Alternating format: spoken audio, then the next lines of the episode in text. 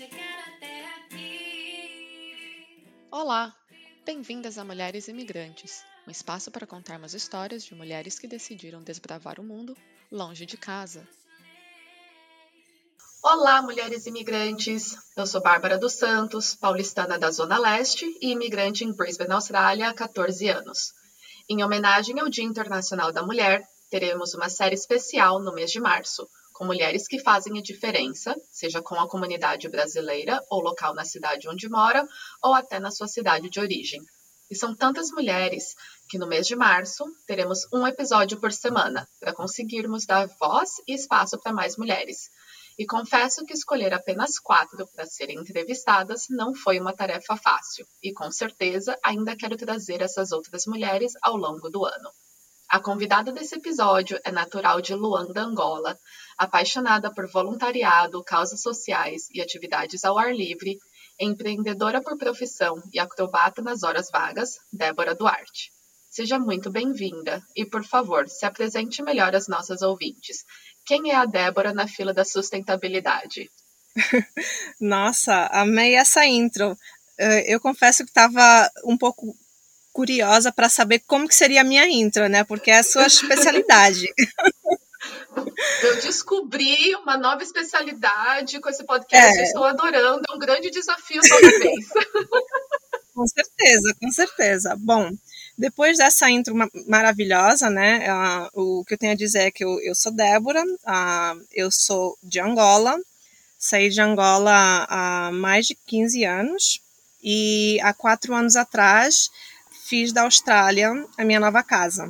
E desde então tenho explorado esse país maravilhoso. E com isso, uh, fui também vendo o quão uh, privilegiada uh, eu sou de estar tá morando num país tão lindo, com tanta qualidade de vida, enquanto no meu país, quem mora lá não tem necessariamente essa mesma qualidade. E eu acho que foi daí, né, que puxou tanto esse meu lado entrepreneur, né, mais de social entrepreneur e em, em, pensando como que eu posso fazer, né, a comunidade e o mundo, né, onde nós vivemos um pouco melhor, meio que giving back, né, para porque eu sei como que são Uh, nos outros lugares e, e, o que as pessoas passam em, em, outros lugares. E não é todo mundo que é uh, privilegiado, que nem nós que moram neste país maravilhoso. E, bom, e eu, eu acho que é isso. A, a acrobata nas horas vagas, estou sempre fazendo um handstand em algum lugar, ou acroyoga, ou capoeira, enfim, pole dance. Eu sempre acho uma nova paixão. Nossa, acroyoga, caramba, Sim. olha, tá aí um, um, um novo para o meu repertório. Tem, tem, tem, que tentar, é bem legal. Bom, e há 15 anos você saiu de Angola. Por quê? Pois é. Olha só que eu faz tempo que eu vinha falando há mais de 10 anos. E hoje uh, eu pensei, quantos anos são? São mais de 15 já. Então a conta vai vai somando e uau, nem parece que passou tanto tempo, né? Só, só de Austrália já tenho quatro e parece que cheguei ontem.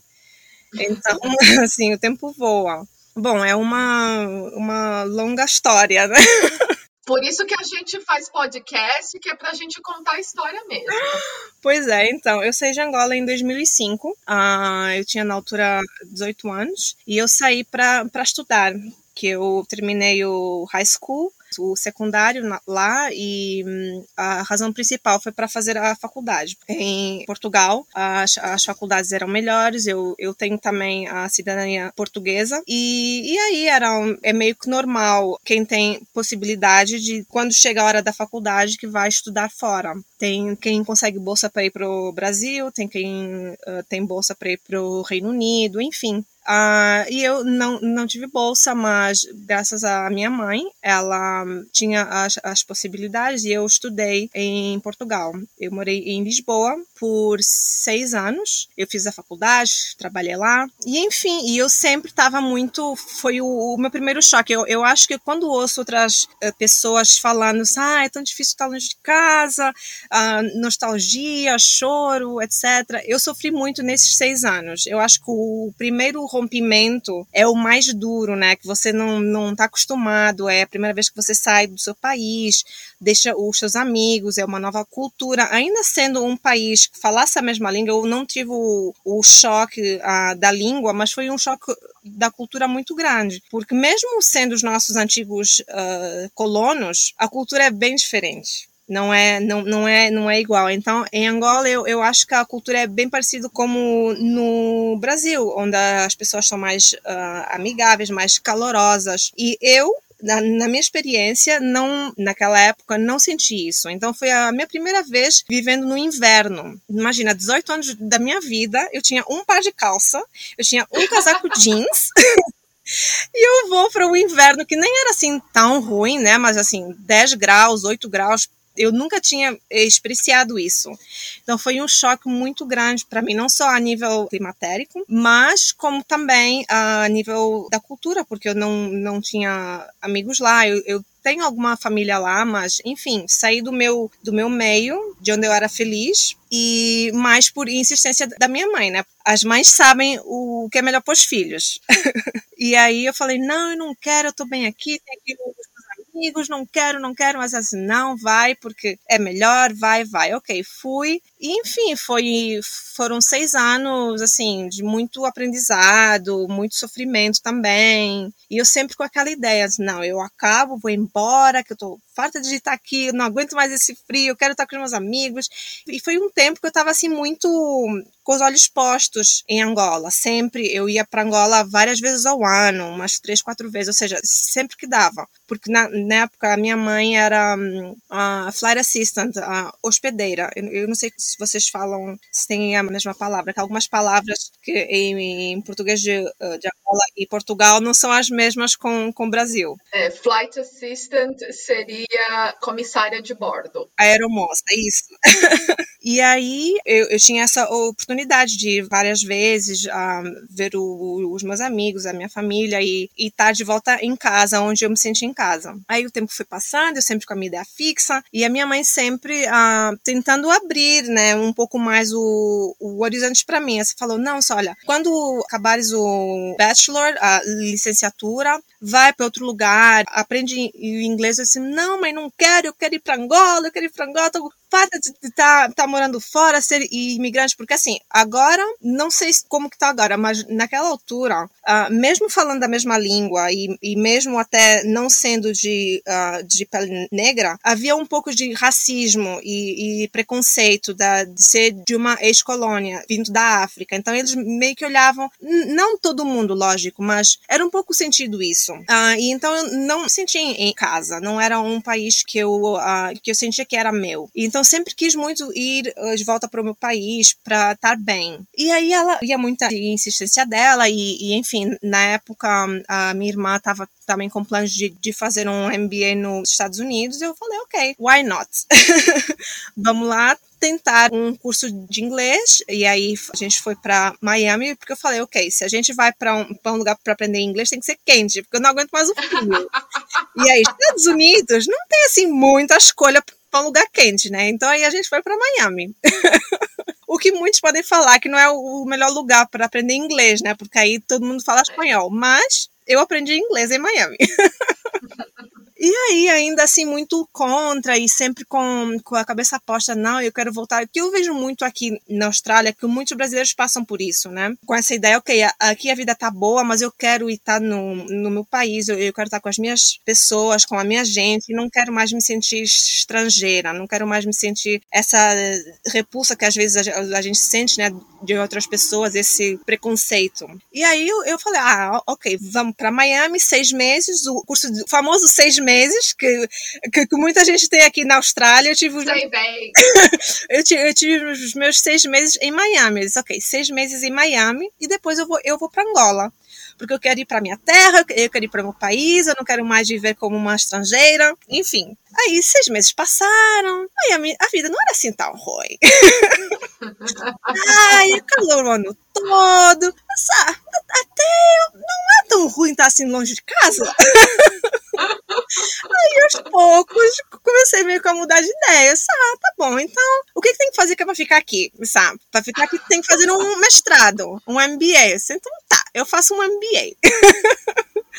e aí, graças mais uma vez à ajuda da minha mãe, né? Porque tudo isso foi graças à ajuda financeira da minha mãe, ela, eu não venho de uma família rica nem com muitas posses, mas ela sempre foi muito esforçada e sempre foi tudo para os filhos e ela sempre quis o melhor para nós. E, e, enfim, graças à, ajuda dela e eu sempre lá, né, uh, tentando fazer o, os meus trabalhos, todos os trabalhos que grande parte das minhas amigas e das pessoas que eu conheço aqui na Austrália fazem aqui, eu fiz em Miami. Eu, trabalhar de babysitter, de restaurante, enfim. A diferença é que lá é com 10 mil vezes mais a pressão porque lá não é legal trabalhar enquanto está estudando.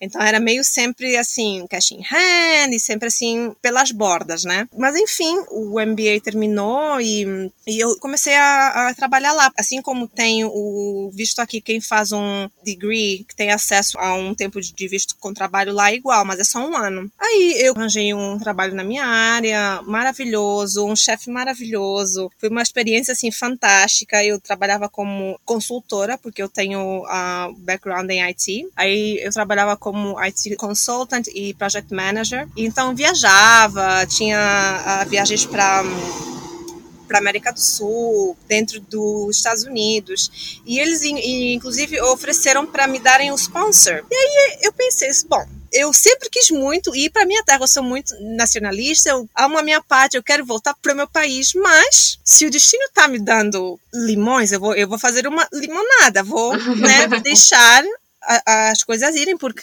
ter o sponsor lá é um pouco mais difícil que aqui, né? E alguém conseguir um sponsor de uma empresa lá é um sonho. E eu, e eu tinha isso, eu tinha um bom trabalho, um chefe maravilhoso, e a empresa ia me dar sponsors. Ah, então tá, né? Se o, o destino quer que eu fique aqui nesse lugar maravilhoso, praia o ano todo, e aí eu, nessa época, eu fiquei lá quatro anos. Aí eu já tinha o meu círculo de amigos, enfim, já tava em casa. Então tá, né? E aí, até que a empresa aplicou para o sponsor, só que lá é um pouco mais, mais difícil em termos de burocracia. E o meu visto foi negado. Então, assim, depois de quatro anos, depois de já ter a minha mente, ok, eu vou ficar aqui, aqui é minha casa, assim, de um dia para o outro, o meu visto foi negado e eu tive dois meses para sair. Então foi assim um, um baque, né? E essa mudança foi difícil, né? Porque eu já estava mentalizada, que eu tinha encontrado um, um lar, uma casa, casa país, né?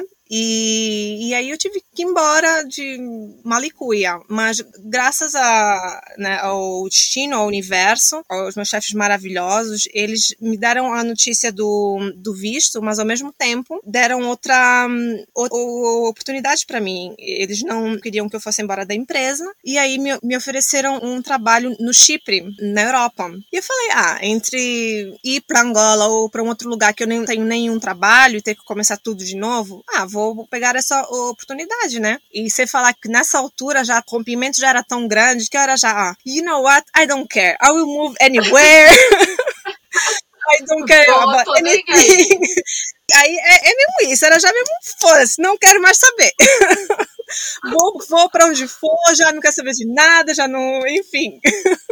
E aí meio que acho que foi que eu, que eu tive meu grande rompimento, né? E, e a partir daí já não, não olhei mais assim para trás em termos de ah, não, vai ser difícil sair daqui, mudança. Eu acho que a partir daí mudança para mim sempre foi um excitement até. Foi algo que eu sempre fiquei bem looking forward to. E, e agora é o oposto. Eu, eu, tenho dificuldade em assentar. Porque passa um ano, eu, eu, eu tô tipo, ok, what's next? Tô meio que. onde eu vou? Já pegou é, o bichinho aí da é, viagem é. e da mudança e que tá sempre.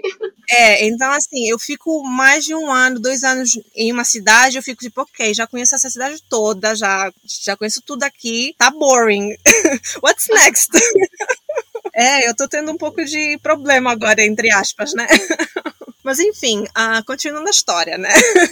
Tá ótima, tá? Eu tô super aqui entretida, tô chocada. Pode me interromper quando quiser, tá? Porque eu falei, a, a história é longa.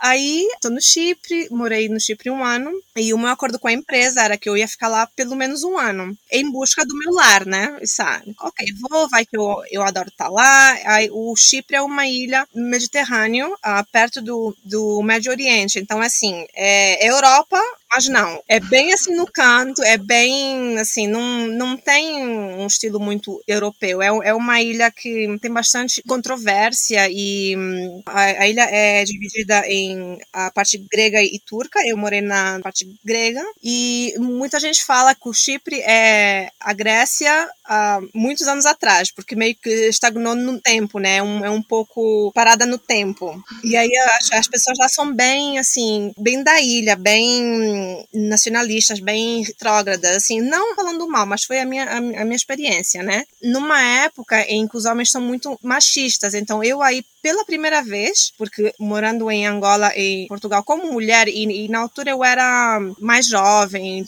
teenager, early, early 20s, né? Aí não tinha sentido ainda muito essa de o facto de ser mulher no trabalho e sofrer um preconceito, porque são, depois dos Estados Unidos, principalmente, são, são lugares que eles são, têm muito cuidado pra, com, com aquilo que eles falam, porque tudo já era uh, processo, enfim. Uh, mas lá não. Lá era Chipre, lá quem mandou são os homens, e eu, mulher de Haiti, que sempre fui uma minoria já, né? E eu, essa empresa que eu trabalhava era na shipping industry, ou seja, já é uma indústria de homem, mas sendo Haiti, então, eu era assim.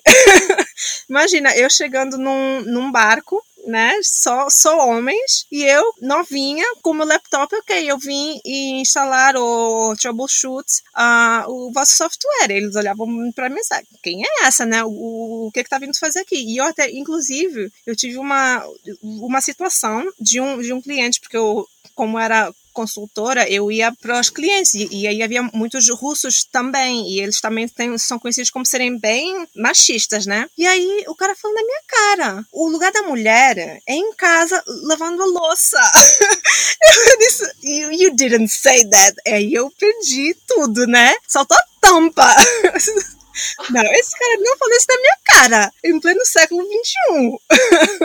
Aí Olha, eu... pelo menos palmas pela coragem. É, não, porque assim, eles não estão acostumados com isso, né? Então eles estão acostumados que eles falam aquilo que eles querem, né? E, e é isso aí. E eu fiquei fé da vida, né? Eu falei com o meu chefe no mesmo dia, eu liguei pro meu chefe e falei assim, ó, aconteceu isso, isso, isso. Eu falei assim, assim, assim. Eu sei que é o cliente, mas ele faltou respeito. Aí, dia seguinte, meu chefe tirou desse projeto, enfim. Mas, assim, cenas surreais que eu nunca pensei que eu ia eh, passar nos dias de hoje, né? Mas, enfim, tudo, assim, muita experiência, muitas coisas. Uh, viajei bastante sozinha, conheci bastante aí essa parte da Europa do Leste, Middle East, enfim. Mas aí eu já tinha visto que o Chipre não era um lugar que eu queria morar para sempre, né? Ah, não, tá sendo legal e tal, mas por um tempo, né? Porque. Ah, e mais a língua, né? Porque eles falam grego. E eles não fazem muita questão de falar inglês. Então, assim, trabalho, eu tava lá com os meus colegas todos de lá, hora do almoço, eu sozinha lá comendo o meu almoço e todo mundo falando em grego. Eu tava entendendo grego, literalmente. E, enfim, mas foi uma experiência bem interessante, foi um, um choque eh, cultural grande, mas, enfim, Uh, depois disso eu estava na, nas minhas pesquisas, ok, where is next? Qual é o meu próximo lugar, né? Porque eu aí já tinha visto que eu não queria estar aí, mas nesse ponto eu meio que já tinha cortado meu cordão umbilical, né? E falei assim, ah, depois de toda essa experiência, tá indo para Angola, não sei se realmente é isso que eu quero. Eu quero ver mais o que, que tem por aí fora. Não sei, vou ver a, aonde que eu vou agora. Já morei na Europa, já morei nos Estados Unidos. E, e aí uh, ouvi falar da Austrália. Eu não conhecia ninguém aqui. Aí, através de um, amigo do amigo, pus em, contato com uma pessoa que mora aqui hoje e que hoje é um grande amigo meu. E ele falou só, eu tô aqui, ele era, ele é de Santo Tomé, também com com, passaporte de Portugal. Então, meio que sabia quais os lugares que eu poderia ir, e ele também viaja muito. E ele sabia, meio que, né, ele já, já, já tinha viajado bastante. Eu troquei umas figurinhas com ele. Eu falei só: eu, eu tô na Austrália, aqui é muito bom. Com o passaporte de uh, Portugal, tem um visto. Que é o Working Holiday. Aí você aplica, vem, ó, é bem legal aqui. Ah, why not? aí foi justo antes de, de fazer 30, só, ainda vou a tempo. Era só o segundo ano que esse Working Holiday havia para Portugal. Então nem era assim há tanto tempo. Acho que na época só havia 200 vagas para Portugal. Então não era assim muito popular, tanto que eu uh, consegui esse visto. Pensar, então tá. Próxima parada, Austrália.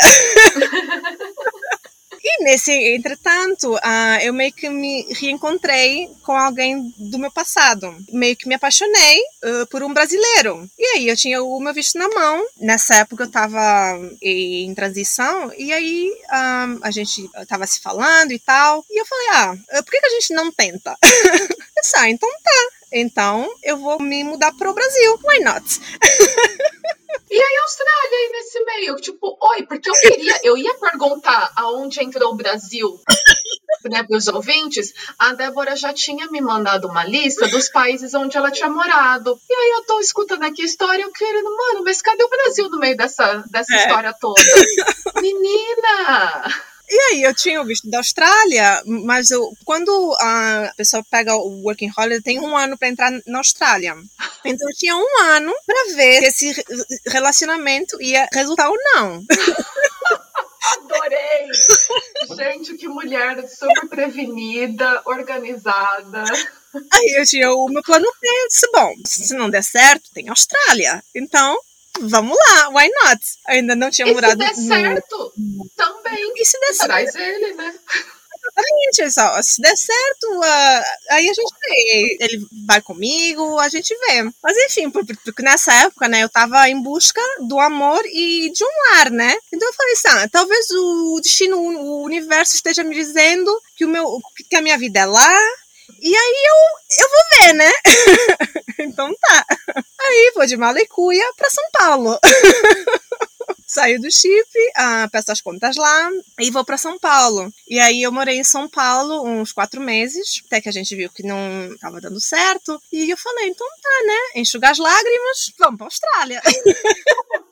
porque né, esse plano continuava ali, né, no stand-by, continuava é, ótimo. Então... Tava ali, eh, plano B, né, mas assim, eu tava super aberta. Em nenhum momento eu tava lá pensando em, em Austrália. Nesse momento que eu fui, eu fui 100%. Assim, com o coração aberto, tentando tudo, procurando emprego, indo a, a, a entrevistas, enfim, tava mesmo fazendo vida de residente em São Paulo. Até que quando não deu, eu disse, ah, eu tenho esse plano, mas nunca foi assim, eu nunca tava lá achando não, se, se, não der certo, eu vou embora. Não, eu, eu tava lá pensando, vai dar certo. Eu vim, vai dar certo, ah, nós vamos fazer dar certo.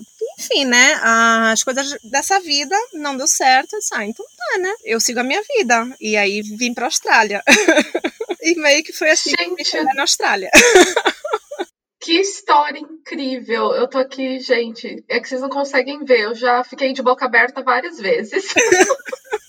Chocada com o tanto de coisa que já aconteceu nessa sua vida, nesses 15 anos fora de Angola. E é. né, entrou essa mulher aí na área de IT, ainda, nossa, na área de shipping, que, né, na área de navios, né? Nossa, eu estou assim, impactada. E como que foi então que o empreendedorismo surgiu nessa sua vida aí? É, então, eu tinha falado já no início, né, que eu, desde que eu tô aqui na Austrália, eu tô aqui na Austrália já há quatro anos, porque aí eu vim com a Austrália de Malicuia, com a minha mente, eu disse, ok, tem que ser na Austrália, a Austrália vai ser o, o meu lugar.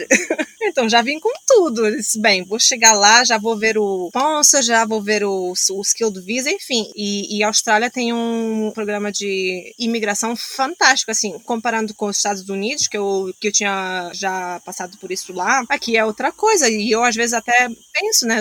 Nossa, se eu tivesse vindo para Austrália naquela época, ia ter sido bem mais fácil. Eu não tinha meio que perdido o meu tempo tentando ficar nos Estados Unidos, porque era essa a minha vida lá, né? Eu tava como estudantes, aí ia ter o sponsor e, e tentar o card. Enquanto que aqui eu cheguei e vim já com os olhos postos na residência, e acho que em dois dois anos, mais ou menos, eu consegui ter a minha residência. E depois de meio que ter um, né, encontrado o meu lugar no mundo, né, entre aspas, porque aqui é lindo e é, é exatamente como todo mundo fala, né? Eu, eu só tinha ouvido falar da Austrália. Sabe, lá é lindo, lá é, tem praia, tem sol. Sabe? Então tá. Então eu vou pra Sydney, Malicu e a praia sol é comigo mesmo. Só que em Sydney faz frio. Ninguém vende isso pra gente ninguém na brochura falou... de viagens. Exatamente. Eu vivia falando isso assim, ninguém falou que Sydney era frio. E eu vim, tanto que eu vim pra Austrália com, acho, com duas malas, só roupa de verão. E eu cheguei inverno, eu acho, estava começando o inverno. Estava muito frio, eu tinha um casaco. Eu disse, mas que isso frio? Onde está o sol o verão o ano todo? Fui enganada. E aí foi, eu comecei a vida em Sydney, mas sempre já pensando, ok, Sydney é lindo, mas não é o lugar que eu quero viver toda a vida, porque aqui faz muito frio. Preciso ir mais para o norte, daí Brisbane, né? Por isso que eu te falei que a gente vai ser vizinha. Por favor, já vamos organizar quando você. E vocês não sabem, mas nesse momento a Débora tá fazendo entrevista comigo sentada numa camper van na beira de uma estrada, literalmente, no, no, quase no extremo norte do país, fazendo uma viagem Sim. aí de um, um sabático, é. descansando, aproveitando realmente a Austrália que te venderam, né? A Austrália de sol e calor. Exatamente. Literalmente, porque agora eu tô derretendo aqui, né? Mas enfim, e então eu, eu vim pra Austrália já, assim, super com a garra, super focada. Depois de me estabilizar, né? Eu comecei a pensar mais e em conjunto com meu retorno de Saturno, como eu gosto de falar, né? Eu não sei se foi uma, uma junção das coisas, o que, que foi exatamente, mas uh, questionando muito, né? Porque aqui na Austrália todo mundo tem tudo, né? Sei que ainda tem alguns problemas sociais, e, infelizmente, com uh, aborígenes e várias injustiças ainda que tem, tem aqui, né? Mas assim, do modo, do modo geral, quem mora aqui na Austrália tem uma vida razoavelmente boa, né? Se você for a, a comparar qualquer outro lugar do mundo. E aí meio que me fez pensar mais no porquê da vida e o porquê, né, que a gente trabalha só dinheiro. E aí, quando você morre, tudo fica. O dinheiro, né, tudo o que você fez em termos de trabalho, né, se você não trabalhar com um propósito, o seu legado é que importa. O impacto que você tem na, na vida das pessoas é, é, o que realmente importa. E eu sempre, uh, algo que sempre me deu muito prazer em todos os lugares que eu fui, sempre nas minhas horas vagas, sempre senti essa responsabilidade de make giving back. Então, uma ou duas horas por semana, pelo menos, eu via alguma, alguma ONG, algum projeto social, desde sempre, desde que eu, que eu morava em Portugal, Estados Unidos, em todo lugar que eu fui, sempre busquei muito give back, meio que agradecer ao universo o fato de eu estar morando num lugar tão maravilhoso e estar e ter a possibilidade de fazer isso, né? Porque às vezes a, a pessoa não pode, ou por tempo, ou por enfim, vários motivos. E então eu, eu sempre fiz muito isso e sempre me deu muito prazer, porque é, é o que eles falam, né? Quando você ah, faz usar alguma coisa para outra pessoa, você se sente maior satisfação do que a outra pessoa, né? Então é, é meio que eu fiz para os outros, mas também para mim. E nessa época que eu já estava mais uh, estabilizada uh, aqui na Austrália, eu pensei, ah, eu quero ir mais além, eu, eu quero fazer algo mais, eu, eu quero dedicar a minha vida e fazer algo que realmente tem um propósito e que impacta a vida de outras pessoas ou do lugar que a gente vive. E aí foi meio quando começou a minha busca, né? O meu minha jornada, né? Porque não é um dia você acordar, ah, hoje eu vou criar algo, vou começar alguma coisa, mesmo com você, eu imagino que foi o mesmo, é uma, é uma jornada de muito tempo, né, vários anos que você pensa e aí começa a se hum, alimentar de várias coisas que vão fomentando, né, essa ideia, esse bichinho, né, e aí eu vivia ouvindo audiobooks, podcasts, ouvi vários, tudo sobre uma vida com um propósito, life of service, entrepreneurship, ouvir a, a história de vários outros founders, como que eles chegaram onde chegaram, como que eles tiveram aquela ideia. E aí meio que foi eh, plantando esse bichinho até que há um ano atrás, antes de haver o Covid, eu tinha planeado esse meu ano sabático, onde estava vou fazer essa viagem com o meu noivo, que é o Nico, que a gente se conheceu na Malásia. e, e ele é chileno, então toda uma mistura, né? E estão morando na Austrália, né? Uma história longa aí. E a gente, o nosso plano era, a gente vai uh, fazer um ano sabático, porque ele também é super uh, viajador, assim, espírito livre. Então a gente ia, ia, fazer essa viagem e eu, e o meu plano era nessa viagem me encontrar e fazendo vários uh, trabalhos sociais pelo caminho, aí eu ia ter a minha ideia e eu ia encontrar aquele problema que soluciona, né, várias ONGs, meio que seja um, algo vertical a vários problemas que, que há no mundo, né? E, enfim, a, a gente ia se casar no, no México, uh, e aí depois a gente ia para nossa viagem. E tudo pronto, carro vendido, tudo vendido. Duas semanas antes da viagem, o Covid acontece. Não. Fecha as fronteiras, Não. fecha tudo. E aí, né, e eu acho que foi, assim, nós fomos impactados o menos possível, considerando, né, outras pessoas no mundo que tiveram a vida destruída e outras que nem sobreviveram, né? Então, uh, nesse sentido, a gente sempre tentou olhar para o lado positivo. Uh, o casamento ficou on hold, nós os dois, ninguém uh, perdeu o trabalho, já os dois tínhamos despedido as contas. Tchau, galera, a gente vai dar a volta ao mundo, bye bye. E aí, semana seguinte, a gente vai, by the way, can you take us back? Então, né? Pensando melhor, né? Vamos ficar. E aí, nós tivemos muita sorte que um, conseguimos ficar na mesma casa, que já tínhamos dado o notice, né? Conseguimos ficar na mesma casa, conseguimos ficar nos mesmos trabalhos, não houve nenhum afeto nesse lugar, nesse, nessa vertente a gente não foi afetado e foi só que a gente estava sem nada, né? Com uma casa minimalista e eu working from home. Uh, o Nico, ele é civil engineer, aí ele ia todos os dias para obra e eu em casa, muito tempo sozinha, trabalhando e aí foi meio começou a, a fomentar mais, né? Deu mais tempo para pensar, porque aí você salva em commute time. E aí foi que eu comecei a, a investir mais nesse estar. A gente, primeiro, né, a mudança de planos foi algo bem, foi um aprendizado, né? Porque imagina, um casamento pronto, né, tudo já planejado, a viagem que a gente tinha mil planos e aí de repente está em casa fechado e sem saber quando que vai acabar o, o, o que que a gente vai fazer. Então foi assim meio que uns meses de limbo, né, sem saber se a gente viaja, se não viaja. E, enfim, tava tudo muito no ar, sem, sem saber o que fazer, todo mundo bem angustiado, né? Sem saber como lidar com a situação, o que estava vindo. E nisso, depois de meio que né, refazer a minha cabeça, eu pensei bastante, aí Uh, foi uma época que eu comecei a. Eu me inscrevi num programa do governo, chama-se Business Connect. Não sei se, se você uh, já ouviu falar, mas eu recomendo para qualquer uh, entrepreneur que você está aqui na Austrália, um, mesmo que você tenha só, só uma ideia, mesmo que você não tenha nada, é um programa que é para small businesses and to start, to start a business. E mesmo que você já tenha um business, eles também dão a assistência, enfim. E tem vários webinars, e aí eu tava fazendo webinar, aí, aí eu comecei uma. É, era uma esponja, eu, eu assistia vários webinars por dia. Fazia o meu trabalho aí nos breaks, era webinar de tudo. E aí fui consumindo bastante, bastante coisas sobre empreendedorismo. E nessa altura eu já tinha meio que logo uma ideia que eu queria fazer, sabe? Eu quero ajudar as ONGs, eu quero ajudar essas ONGs a, a angariar fundos. E nessa época foi também uma época que eu me envolvi bastante com, com vários projetos sociais sociais, que hoje são os partners que eu tenho para essa social enterprise que eu lancei. E aí, estando a fazer esse, esse, esse, trabalho com eles, eu, eu via algo em comum, que é sempre, a, os projetos sociais sempre têm muito problema de angariação de, de fundos. Então, como que eu posso fazer? Qual o business model que eu posso criar? Porque eu sou de, de background IT e business também, que eu fiz um, um MBA. E aí, uh, bastante uh, design thinking, fazendo vários uh,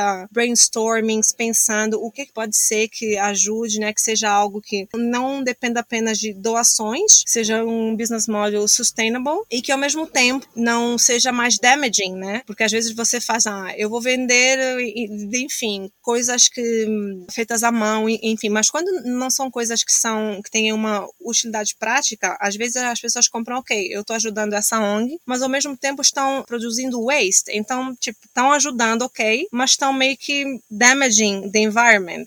Então eu pensei, ah, por que não algo que seja a venda de produtos que sejam uh, eco-friendly, plastic free, plástico problema gigante que a gente tem, né? Plastic free, zero waste, assim, eu, eu vou estar oferecendo o produto e em troca essa essa pessoa vai estar ajudando, mas não vai estar uh, poluindo mais. Vai ser algo bom para ela, bom para o ambiente e também bom para essa ONG ou esse projeto social que for receber essa doação. Então foi meio assim que surgiu a Shop for Purpose. É um conceito que eu pensei em que as pessoas quando estiverem comprando, em vez de comprarem algo num, num market, num supermarket, que mesmo que sendo, ainda que sendo mais convenient, uh, mas tá só dando profits para uma big company. Então, uh, eu pensei bastante, ah, vou vender produtos sustentáveis e aí os profits eu dou para as ONGs e projetos sociais, esses que eu já trabalho e outros, porque a ideia era, ok, eu vou testar esse business model, mas eu quero que seja algo assim abrangente, porque eu, eu, o que eu queria mesmo era a partnership for the goals, ter uma network de ONGs, de projetos sociais e ao mesmo tempo uh, ajudar e conhecer pessoas like like-minded, né? E através dessa uh, plataforma uh, não só espalhar a um, spreading awareness, né, espalhar a consciencialização, problema de waste que a gente tem, mas também, né, meio que uh, chamar ao consumismo que as pessoas têm hoje, que hoje você compra tudo e tanto sem, sem muitas vezes precisar. Então, as pessoas não têm muito essa ideia da sustentabilidade no momento da compra. Então, é, é, um, é um conjunto de todos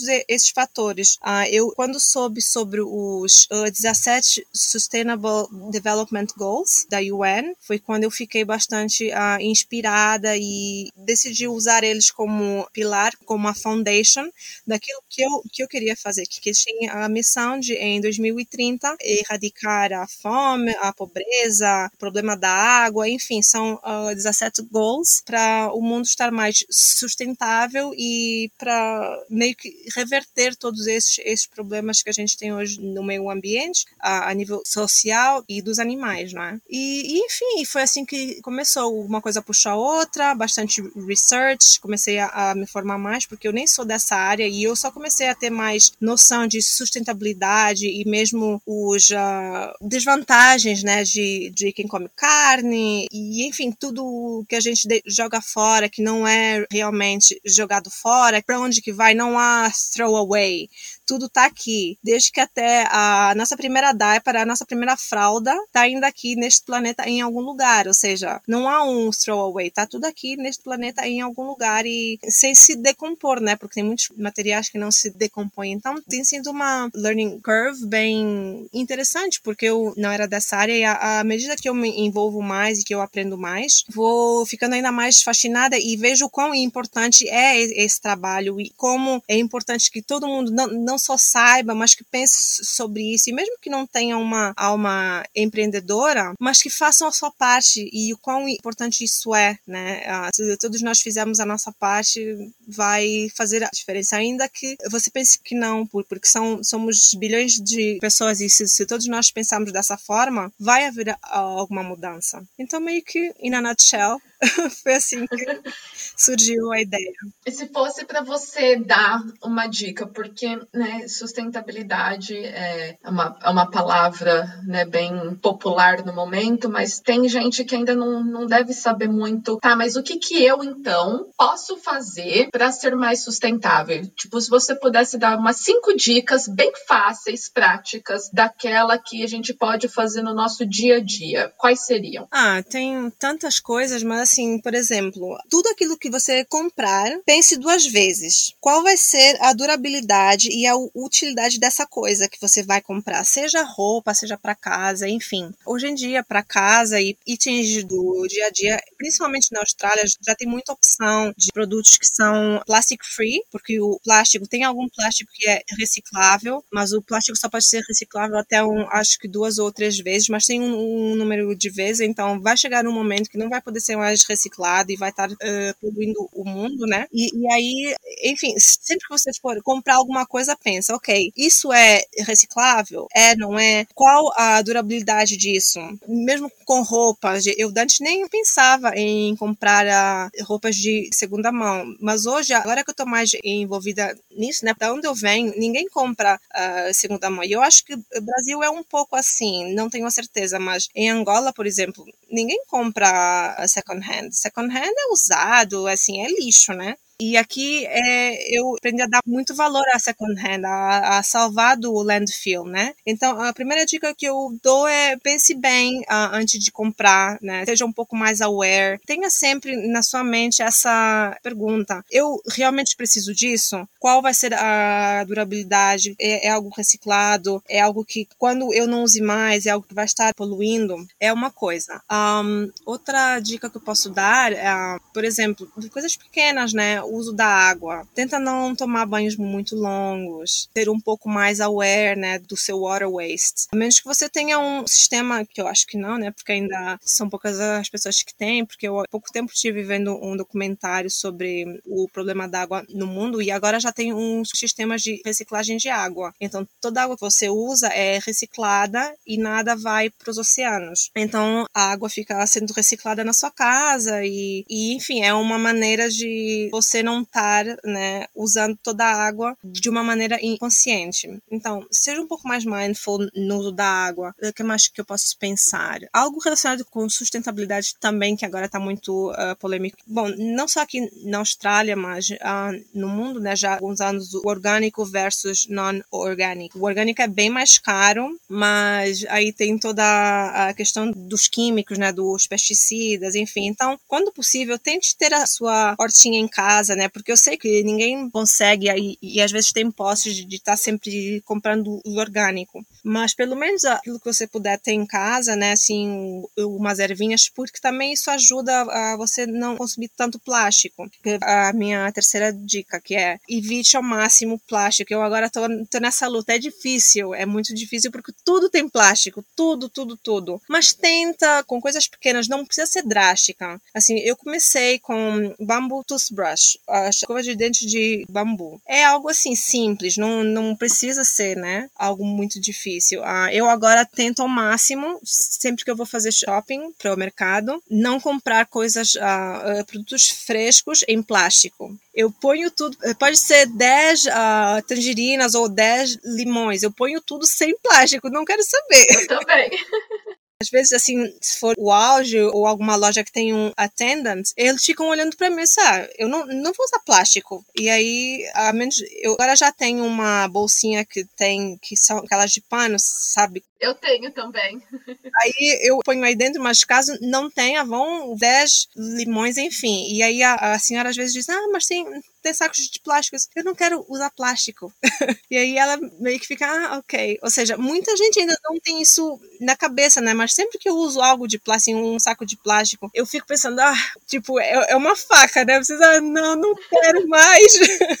o que mais me dói é o takeaway. Porque assim, em casa, num environment que você pode controlar é mais fácil. Mas um takeaway, principalmente quando você tá, não está assim numa casa fixa, é mais difícil, né? E aí o takeaway vem todo em plástico. Ah, não, perdoa, terra, por favor, desculpa. E aí, mas é, é uma jornada, né? E, a, e se você for pensar em como que está, né, o mundo com esse problema de plástico, às vezes até dá um deprê, né? Porque é, é tanta coisa ruim, né? O, o, oceano. E agora eu sempre que vou às, às praias, eu sempre tento recolher a plástico. E essa é a quarta dica. Sempre que você for a uma praia, algum lugar que, que você estiver, se você vir lixo no chão, pega o lixo e põe no bin mais próximo. Se você vai à praia, você está aproveitando uma praia maravilhosa, tem lixo à sua volta, pega esse lixo, não custa. Esse lixo vai todo pro oceano e é muito ruim principalmente a praia, né? Porque a praia já está aí na boca da água. Na rua ainda meio que pode ter a, a chance de, de, ser recolhido por mais alguém, mas na praia já está ali pronto para ir pro oceano e vai ser mais um plástico, mais uma garrafa. E nessa minha viagem com a van, eu tenho feito muito isso. Eu sempre que vejo alguma coisa no chão, na areia da praia, eu sempre recolho. Às vezes vou para uma caminhada, volto com 20 coisas. E hum, mais uma que eu posso pensar. Ah, a quinta é também com relação aos químicos, né? Porque aquilo que a gente joga na água, por exemplo, shampoo, sabonete do corpo, das mãos, ou, ou mesmo uh, dishwasher, né? Isso tudo vai para a água e vai para o mar. Então, tentar ao máximo ter uh, produtos que tenham químicos, não só é melhor para você, que você não está tendo o contato com esses químicos, como também não, não tá poluindo mais o meio ambiente. E eu, eu acho que a transição para sabonete é o mais fácil também, além de do bamboo toothbrush, pense sempre quais são as easy swaps, né, eh, que eu falo, quais são as, as transições fáceis. Claro que não é de um dia para outro que você vai estar tá plastic free, free waste, não, não é. Mas assim, uma coisa de cada vez. Se você fizer o swap para usar o shampoo em barra, imagina num ano quantas uh, quantas plastic bottles que você não não vai estar tá salvando né, que, se, que vão para landfill ou que sejam mesmo recicladas, né, mas às vezes acabam nem sendo recicladas. Então eu estou nessa journey eu mesmo, nessa jornada, a cada dia eu penso o que, que eu posso fazer melhor meus hábitos, né, desde comer, de, desde as compras que eu faço, produtos que eu consumo de personal care. Enfim, é uma, é uma jornada, enfim, mas se você uh, tiver em atenção esses cinco, essas cinco dicas, eu acho que já é um bom começo para começar uma vida sustentável. Com certeza. E aí eu vou então adicionar uma sexta. Se você, principalmente para quem está na Austrália, se você não conseguir comprar alguma coisa que não tenha plástico, então, por exemplo, saquinho de salada, que vem aquele plástico que eles chamam aqui de soft plastic, que é aquele plástico mole que você consegue ele facilmente amassar ele com a mão, é, saquinho de pão, o saco do macarrão, do cereal, se você compra frutas ou vegetais congelados. Todos esses plásticos você pode ir juntando eles e vai colocando numa caixinha em algum lugar na sua casa. Quando você for no supermercado na próxima vez, infelizmente o Audi não tem, então só o Coles e o Woolies. Eles têm grandes apas lixos, mas aqui é, né, que é o BIM deles, tem um programa que chama Red Cycle. E essa é uma empresa australiana que eles reciclam todos esses plásticos moles para fazer furniture, uh, ah, para fazer móvel né? Tipo, só que são móveis para usar outdoor. Então, banco de praça, cerca de praça e de praia e afins. Então, é uma maneira que eles encontraram para esse tipo de coisa que não pode ser reciclada, como plástico e vidro e, né, e outras coisas que são recicláveis. Foi essa maneira que eles encontraram. Então, só que isso depende da gente. Então, é um pouquinho mais de trabalho, né? Se você for pensar, mas olha, não custa dois minutos a mais, porque você você entra no supermercado, tem um bin gigantesco, você vai, joga tudo dentro lá e depois pronto faz o seu supermercado. Exatamente, é uma dica maravilhosa. E eu sabia, eu sei desse programa, não sabia que a Red Cycle fazia esses móveis, não sabia o fim. Mas enfim, é um mundo, né? Sustentabilidade é um mundo de coisas. Eu toda hora tô ouvindo podcast, tô ouvindo audiobook, notícias, né? Porque toda hora inventam uma alternativa pro plástico.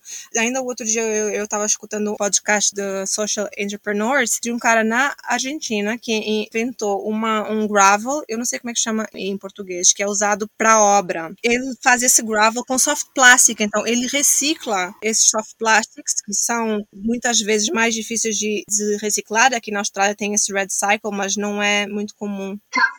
cascalho é o nome em português. Eu acabei de dar um Google aqui no tradutor.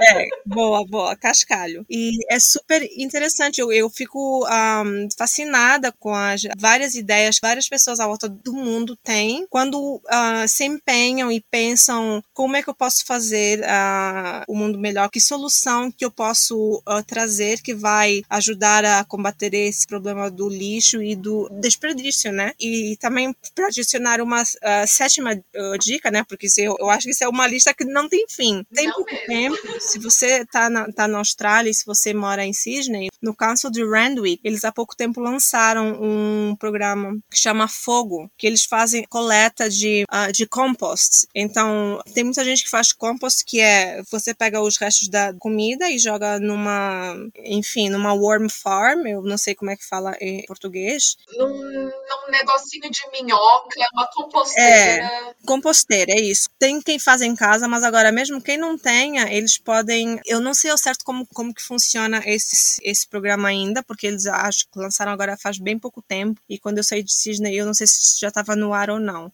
o de Sydney, o, literalmente, né, o City of Sydney Council, porque era o council que eu morava. E há uns dois anos atrás, eles lançaram isso, só que era um programa piloto para apartamentos. E a ah. segunda fase incluíram casa. E eu peguei porque eu estava muito interessada em fazer parte. Então eles deram só aquele de colocar na cozinha para você coletar mesmo, né, o seu resto de alimento e as sacolinhas para você colocar dentro desse bin. E o outro bin que vai lá fora que vem o caminhão do lixo e recolhe para eles criarem composto. Eles não estavam vendendo para consumidor igual a gente, mas o que eles estavam coletando e criando de composto, eles tinham feito desde que eles tinham lançado o programa, já tinha, tipo, seria energia suficiente para power, né, para tipo dar de eletricidade para tipo nove casas. A gente pode achar que isso é pouco, mas tipo seriam nove casas que estariam off grid e que já é né, energia sustentável. Sim, é então, maravilhoso. se fosse todas as casas fazendo isso, cara, e fora o lixo, Sim. né, que, que não vai para o aterro claro. e né, tudo mais. Eu acabei de me mudar, mas eu já vou, eu já estou pesquisando também de ter minha composteira em casa. Sim, sim. E isso é, é algo muito bom, porque os greenhouse gases é um problema muito grande também, né? E então, imagina, se nove casas que tem, que tem a, a energia com esse lixo que é recolhido, imagina multiplicando pela cidade inteira. O quanto que vai aliviar, né, de fossil fuels que é usado para energia elétrica e, enfim, enfim, para generar a energia que, que a gente usa. Uh, é, tem muito que pode ser feito, tem, enfim, é uma, como eu disse, é uma, é uma lista infindável, várias coisas nessa área, e eu uh, cada vez mais estou entrando uh, nesse tema e escutando bastante coisas, e eu todos os dias aprendo algo novo, e, enfim, é um never ending learning. Nossa, eu também. Eu tô, desde que eu comecei também a entrar um pouco mais nesse universo, é cada dia mais querendo fazer. Nossa, né? e aí falta horas no dia, né, pra gente também poder conseguir fazer tudo isso, porque você ter uma composteira em casa leva tempo. Então, o City of Brisbane, o Council, que é tipo a subprefeitura do, daqui da cidade de Brisbane, eles também estão com, com uma iniciativa dessa. É, eles estão. Dá para você comprar uma composteira num site específico e pedir reembolso, até dependendo do, do seu CEP, e aí eu coloquei o meu, dá para eu pegar até 75% do valor de volta.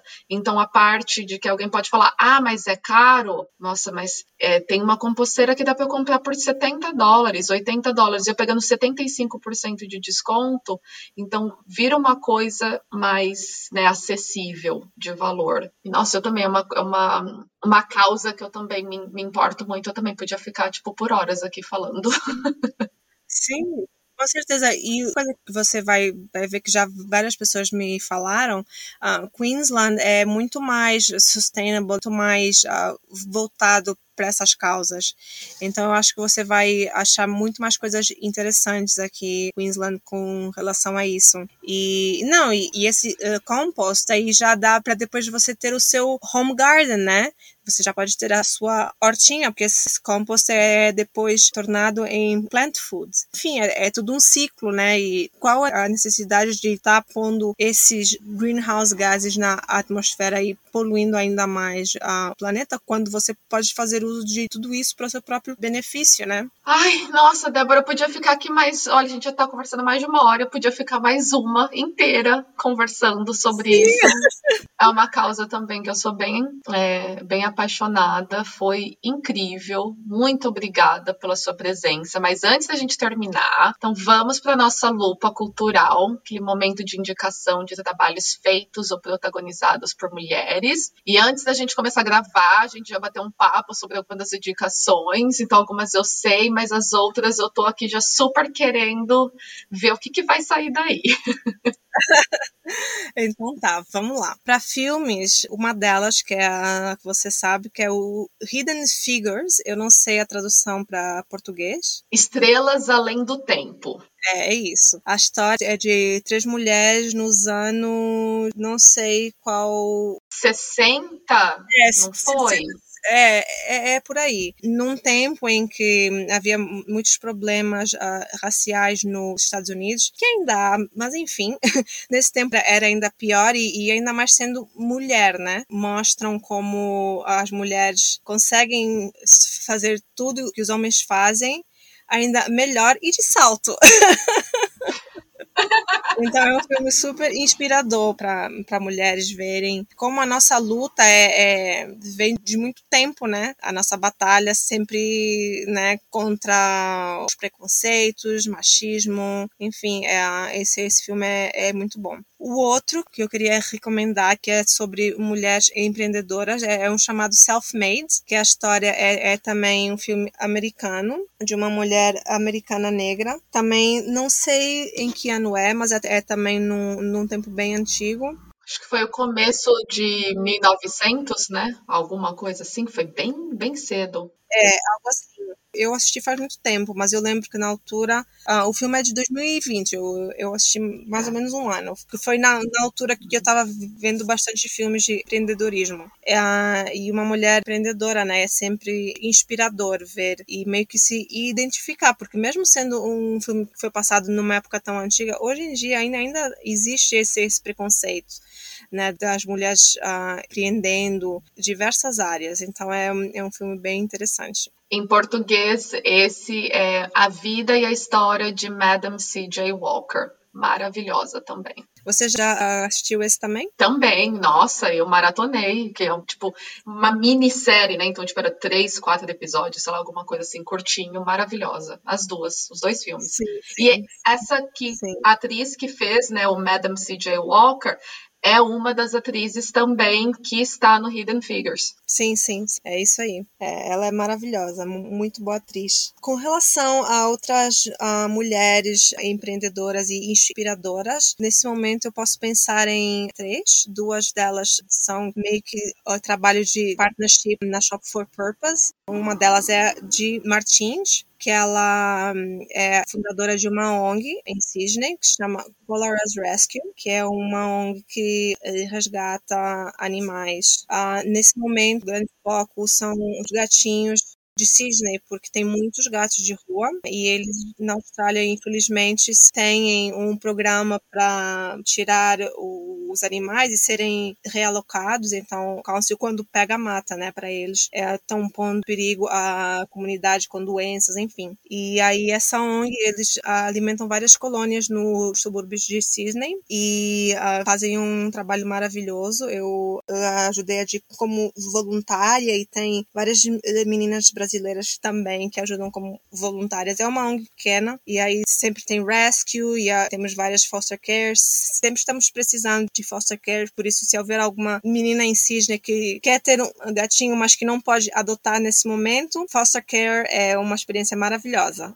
e a gente tem uma história de vida incrível e inclusive eu mencionei para você, ela já está na Austrália faz muito tempo e ela a ONG é um dos, dos grandes feitos que ela tem. Outra amiga, a Lê, a Alexandra Sandra Bastos, que ela uh, fundou uma organização que é ambiental, que chama Mundo Institute, uh, e eu trabalhei voluntária com ela também. Essa organização dela é, é mais focada em uh, educação ambiental e também eu só sei os nomes em inglês, é uh, Sustainability Education and Consultancy. Então ela meio que ensina, né, um, como ser mais sustentável. Ela, ela tem programas de para empresas e para indivíduos, né? E aí ela vai vai ao lugar e meio um workshop sobre uh, o meio ambiente, né? O, os problemas de waste, como reciclar, como, né? Ter uma vida mais sustentável.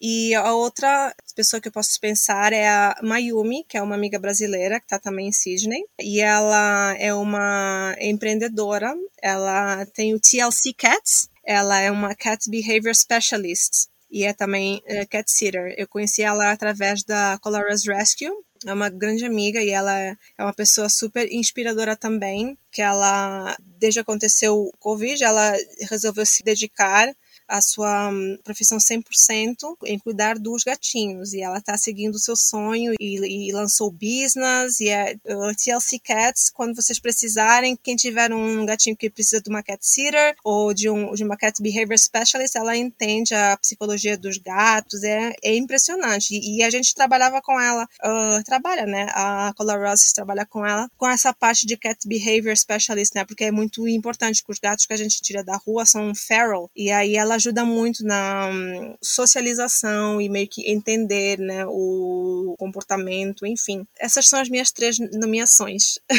Que incrível! E essa Mayumi, se eu não me engano, ela é amiga de uma amiga minha, eu já a conheci. É possível. Antes dela ter essa iniciativa, mas também muito legal. Bom, eu tenho três também. E uma, na verdade, eu nem tinha preparado, mas enquanto a gente estava aqui na conversa e caiu muito bem aqui com o nosso tema. Então, a primeira que eu tenho é a Copa Natural. É uma empresa também de empresa porque não empreendedorismo de mulher é, de produtos naturais. Então, elas estão, ela está no Instagram também, como Copa Natural. Então, todos os produtos aí de self-care ela tem nossa, são incríveis. Então tem desde o sabão para lavar roupa a sabonete para o corpo. É, tem desodorante, tem hidratante, essas coisas assim. É um produto muito bom. E eu sou muito chata de não gostar da textura que sabonete em barra deixa no meu corpo. E eu peguei o mais básico de todos dela e eu adorei. Então foi muito bom a experiência que eu tive com o produto dela.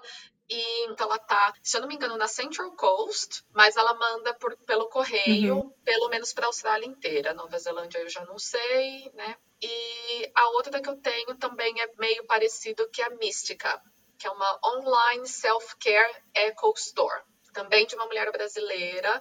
Comprei um desodorante natural incrível que, que ela faz e ela tem né, esses tipos de, de produto também. E aí, a última é, recomendação que eu tenho, que aí você estava falando sobre brechós, tem uma amiga minha, a Pri Oliveira, que ela faz uma curadoria incrível num brechó online dela, que ela tá em Sydney, mas ela também coloca pelo correio, que o brechó dela é o Dust curadoria que ela faz assim é incrível. É, infelizmente, eu ainda não tenho nenhuma peça dela, por motivos de eu queria muito experimentar, mas aí eu vim, vim embora, então vou ter que acabar comprando online com ela, mas ela faz um trabalho muito bom mesmo. Ela tá sempre postando as novas coleções quando ela vai né, dar uma procurada aí, né, pelas coisas. E, nossa, é isso. Débora, muito obrigada.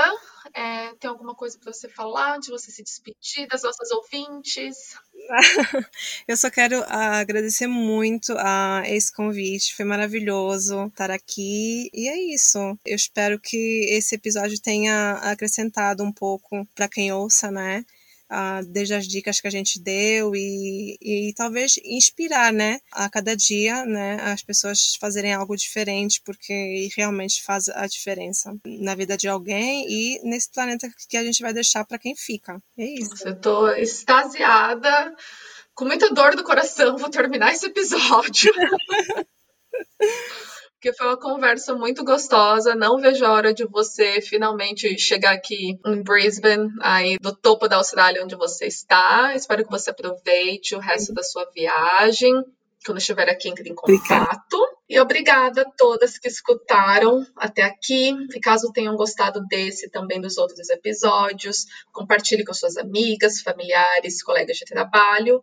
E se quiser nos contar o que achou desse episódio, tem alguma pergunta ou gostaria de participar, entre em contato no e-mail mulheresimigrantespod.gmail.com ou para quem ainda não nos segue nas redes sociais, você pode nos encontrar no Instagram e Facebook por arroba mulheresimigrantespod ou no Twitter por arroba mulherespodcast. Obrigada e até o próximo episódio.